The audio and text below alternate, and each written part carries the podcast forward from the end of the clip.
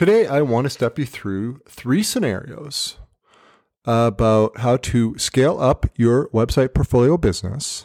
And if you're just starting out, this is pretty exciting stuff because it's possibilities for down the road. And essentially, it's analyzing or comparing the situation of keeping a portfolio 100% private versus bringing on investors in two different ways to see the outcomes, compare the outcomes. Now, I've done, uh, I've created a whole bunch of spreadsheets and charts and all of that. And I'm not going to read, read all the numbers because you're just going to shut this sucker down and go do something else. And I don't blame you. I'm going to give you an overview of the outcomes and then I'm going to give you my comments as to what I think is going on and what I think about it generally. Okay. So, if you really want to geek out over the numbers, we've got all the charts set up on a blog post at fatstacksblog.com. It's a blog post called Should You Turn Your Website into an Investment Opportunity to Scale Growth for Mega Payoff? Okay. So you can go check it out. All right. Our three scenarios that I'm going to rip through here without the charts is you're going to sell preferred shares. Okay. I've actually seen people in our industry who are doing this.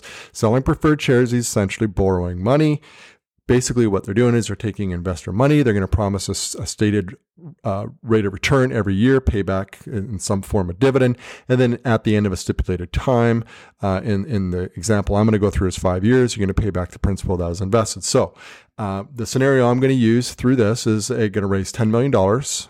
The principal is going to be paid back at the end of year five uh, with 12% dividend paid every year. So every year you got to come up with $1.2 million in cash payback to the investors. At the end of year five, you're going to come back with the 10 million they invested plus another 1.2 for that dividend. So that's how that's structured. Now, this is an interesting scenario as I'll step through with the, with the summary and the outcome is un, is is actually kind of blew my mind, frankly. Okay, so and I'll explain why. The second scenario is selling equity, which is basically it's simpler in, in uh, conceptually in that basically you're just giving or selling a percentage of your entire business to either one investor or group of investors. So, and the scenario that we use is you selling.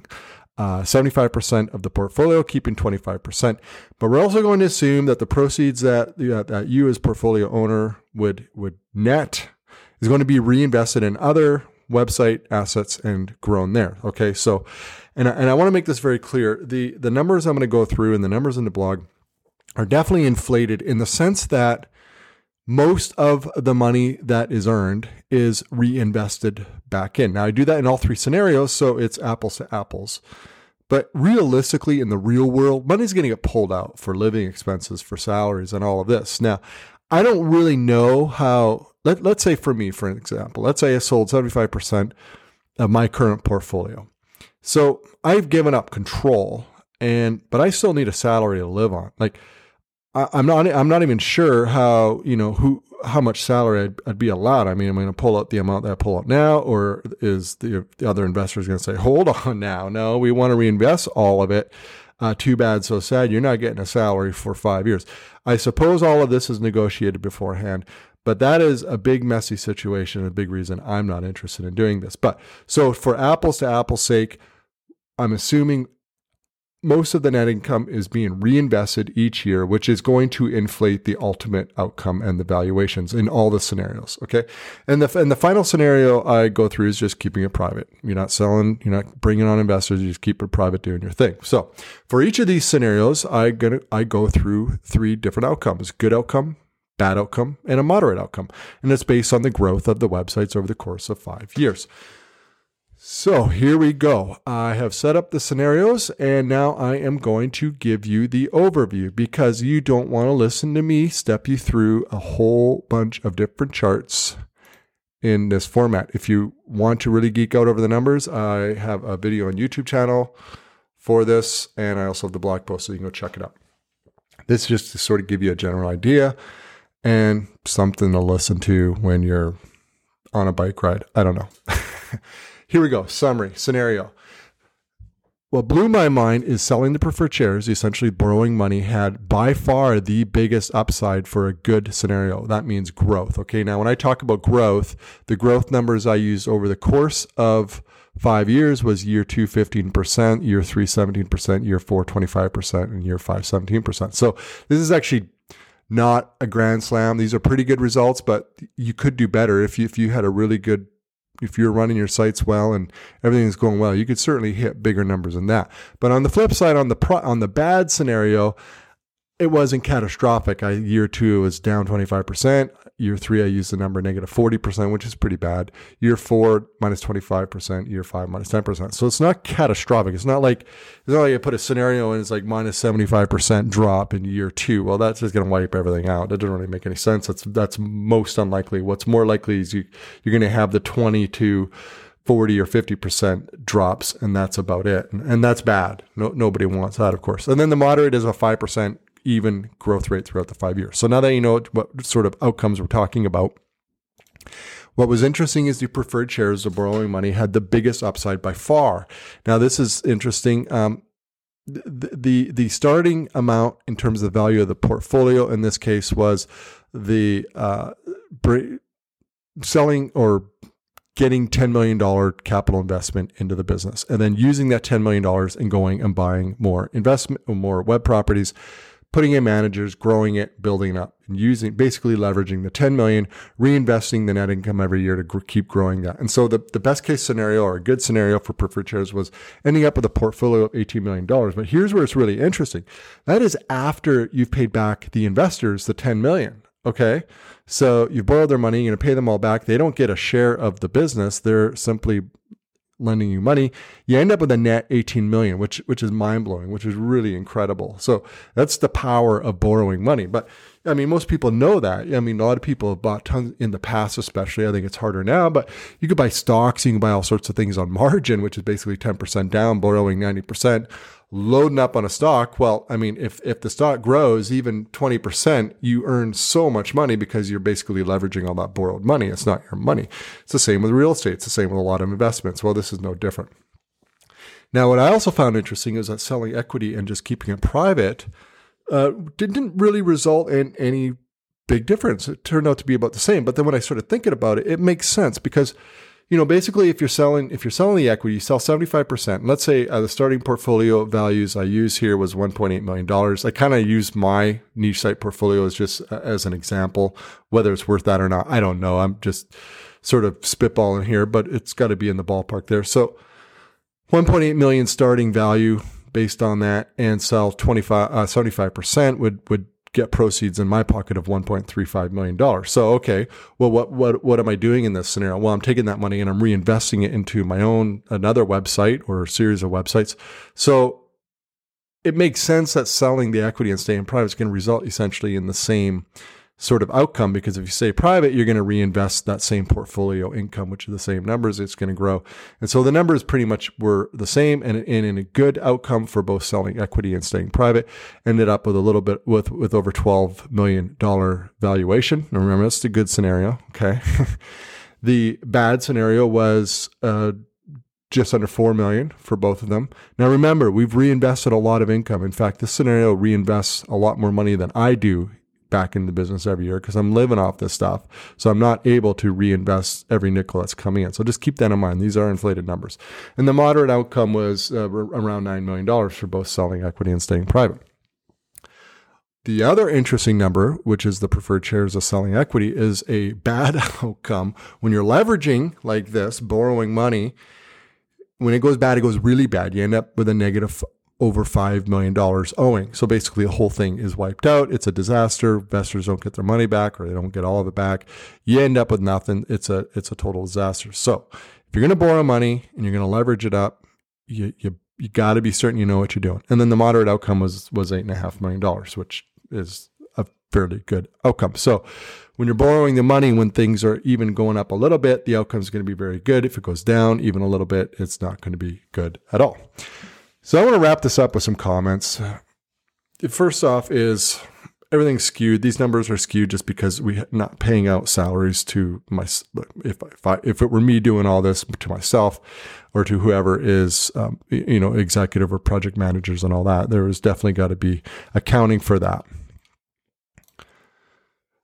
as I've already mentioned, as the numbers obviously show, borrowing is the riskiest, but it is also the way to provide the biggest opportunity for the for by far the most successful outcome. So keep that in mind. I'm not saying to go out and borrow 10 million bucks because I mean, uh, for me, it would just add a lot of stress that I don't need. I totally get people are into it. they're they're into taking big risks and get the big payoff or go down in flames. That's not that's not me at all.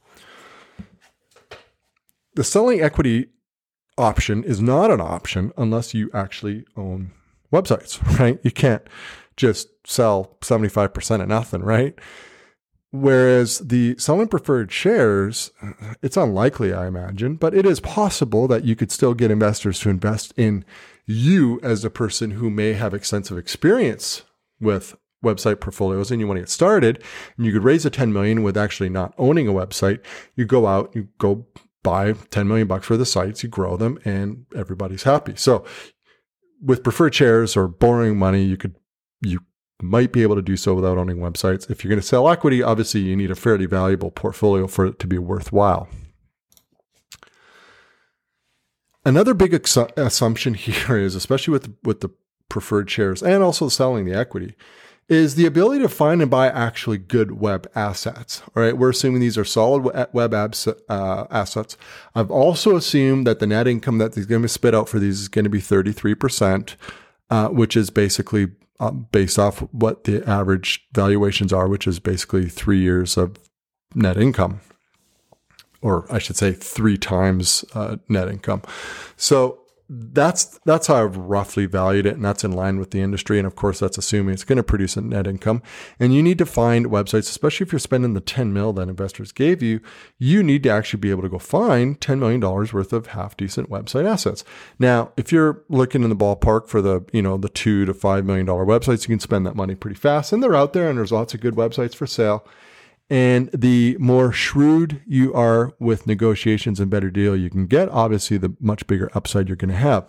A lot of people do really, really well buying websites for a good price. Okay. And I don't buy enough websites to fully understand what a good price is for a website because I haven't bought a lot of sites where then I've, you know, tried to increase the value of them. I tend to start them from scratch. But the better price you get, obviously you don't want to buy garbage though. At the same time, you can buy a website and ends up not earning anything going down in flames, so you just threw a lot of money away. So you do need to assume that we're going to be able to spend that $10 million in year one. And of course, the selling equity, the 1.35 million that you got, um, you would also want to reinvest that in, in web assets as well. This is really important. If you're going to offer an investment opportunity, you give up a lot of control, obviously, but you're also subject, may be subject to regulatory bodies. I mean, this is investment scheme. There may be, you know, filings that you have to make to ensure that this isn't just some fly by night rip off operation that people, uh, regulatory bodies want to know what's going on. So you basically are handing over control to, if you give up 75% of your website portfolio, you basically given up control of that portfolio. Now, in terms of borrowing money, you probably do retain a lot more control over how that portfolio is operated until, unless you're unable to pay back the stipulated rate of return. There may be mechanisms where those investors are actually going to be able to convert from being essentially a lender into an owner of the site. So, or portfolio. So you got to be, you know, it all depends how it's structured. So you could lose control of that. And of course, if you keep it on, on your own, keep it private, it's all yours. That's my option right now. I like it. I like having the control. I like being able to do what I want. I don't want anybody to tell me what to do. I don't want to have to go and ask, well, what can my salary be and and all of that. I like to be able to do what I want to do. A really important aspect of all this, and this goes this this is for any type of investing, whether you buy stocks, whether you invest in real estate or whatever. To con- consistently reinvest proceeds is going to have a huge impact on the outcome. I mean, if you look at the numbers, uh, now I didn't go through the numbers, but if you go to the blog post and you check all the charts and all that, you're going to see that there's a significant amount reinvested each year. And that is a huge contributing factor to the actual fairly large number valuation numbers at the end. If nothing was being reinvesting, all the cash just being sucked out of it, treated as a cash cow, the results wouldn't be anywhere near what they are, and the bad outcomes would be really, really bad. It's important that w- whether it's your own business now or whether you're working with investors, to continually reinvest sufficiently to fuel that growth. I reinvest a fair amount back into my business. I don't need to, fortunately, need to spend everything that that comes in. I don't reinvest the amount that I've shown in these charts. That basically shows reinvesting almost everything. I don't do that either. But it, reinvesting is really important to fuel growth. And most important, you're going to need to probably hire people to operate, especially if you do the preferred preferred share mechanism. You can bring in if you if you bring in get 10 million bucks to go on a shopping spree for websites. Let's face it, you're end up end up with some pretty big sites, and there's gonna be a lot to manage. And you may end up maybe you opt for the buy a whole bunch of smaller sites. I don't know what your strategy would be, but at the end of the day, you're going to have more than you can handle. You're going to need to have good systems in place. So you probably don't want to even think about any of this until you know you've you've you've you've gone you've managed and built up your own sites for some time and actually know what you're doing or you've done it for other people and you've done it successfully and you're able to hire some good managers to, to, jump in and help manage it all because this is a lot of work. Even if you sell the equity and you re so you've got one portfolio that's already worth 1.8 million that's presumably under your control still even though you've given up a majority of percentage and then you're going to take the proceeds of that and reinvest in another website or two. You've now tripled your workload and you're probably better off to hire somebody to help out with that. Somebody who knows what they're doing. So on the face of it, it's kind of a, an attractive idea, right? Like there's a reason a lot of companies go public because you can raise an insane amount of capital very, very quickly. You're basically leveraging and taking advantage of all the equity that you built up over the years. But you have to be aware of the downsides. Crunching the numbers like this is really important. In fact, you want to go far more in depth than I have. You definitely want to account for salaries and, and all of that. You want to read the, the fine print of any investments you might consider. You know, questions I have because I've never invested in such a scheme. I, I and I've never offered for investment such a scheme, but I mean, who decides what the salaries are? Clearly, people are going to want salaries, especially if they're working on it, right? If I if I sold seventy five percent stake, but I'm expected to be the person who's going to continue to manage and run this, well, I'm not going to do it for free. I'd want to be paid, but am I going to get paid the same amount that I'm getting paid now, or am I going to have to take a, a lesser salary because you know? These are things you want to think about and these are things when you give up control are for me not optimal not something i really would want to consider at this time. But it's hard to ignore the potential that you can do and, and expand and grow scale a portfolio by leveraging money especially with the preferred share option. I can see why that is an option that people are taking advantage of. Um, in terms of from the investor side you know i've seen opportunities with preferred shares up to 15% promised return every year there have been situations that have gone bad. I think there was, um, I can't even remember the name. I know it's been talked about quite a bit recently. Uh, anyways, that it was a huge, huge operation, but it, I guess it was deemed to be some sort of a Ponzi scheme. So, I mean, yeah, it's probably kind of freaks me out. I'm not really sure I'd want to invest in any of that, but you know, people are investing in them and promising fairly high rates of return. Now, here's the thing. Here's what you I would want to look for is I mean, they can guarantee 15% all they want, right? You can guarantee 15% return all you want, but if you ain't got the, ain't got the money, you ain't got the money, right? So you, you, even as an investor and of course as the portfolio owner, it's it's got to be it can't be a guarantee. It has to be like, well, if if it's possible, okay. But of course, that's going to make murky waters as well. Then too, it's like, well, what does if possible means? It, it, can get very, very messy. But if you make the guarantee, essentially you can end up in a situation if the websites start going down and and suffering losses, you basically got to take on more investments to pay out the original investors because you promised them 15%. It becomes a very, very big mess. That's how the, that's how these disasters happen. It's how the Madoff thing happened and many, many others. So I just think the whole thing, you want to be very, very careful. Uh, but it is interesting. I think this whole anal- this analysis was pretty interesting. It took me a lot of time. I, I thought it was uh, pretty fun to do. Anyway, I'm I'm going on and on. It's one of these topics that I think this is going to be. Watch out for this. This is going to be something that's going to going to I think become more and more prominent in our industry. I think at the end of the day, whether you in, never invest and whether you never offer your sites as an opportunity for investment, it's exciting because it's just going to fuel demand for websites. And that's always good if you own websites. Thanks for listening.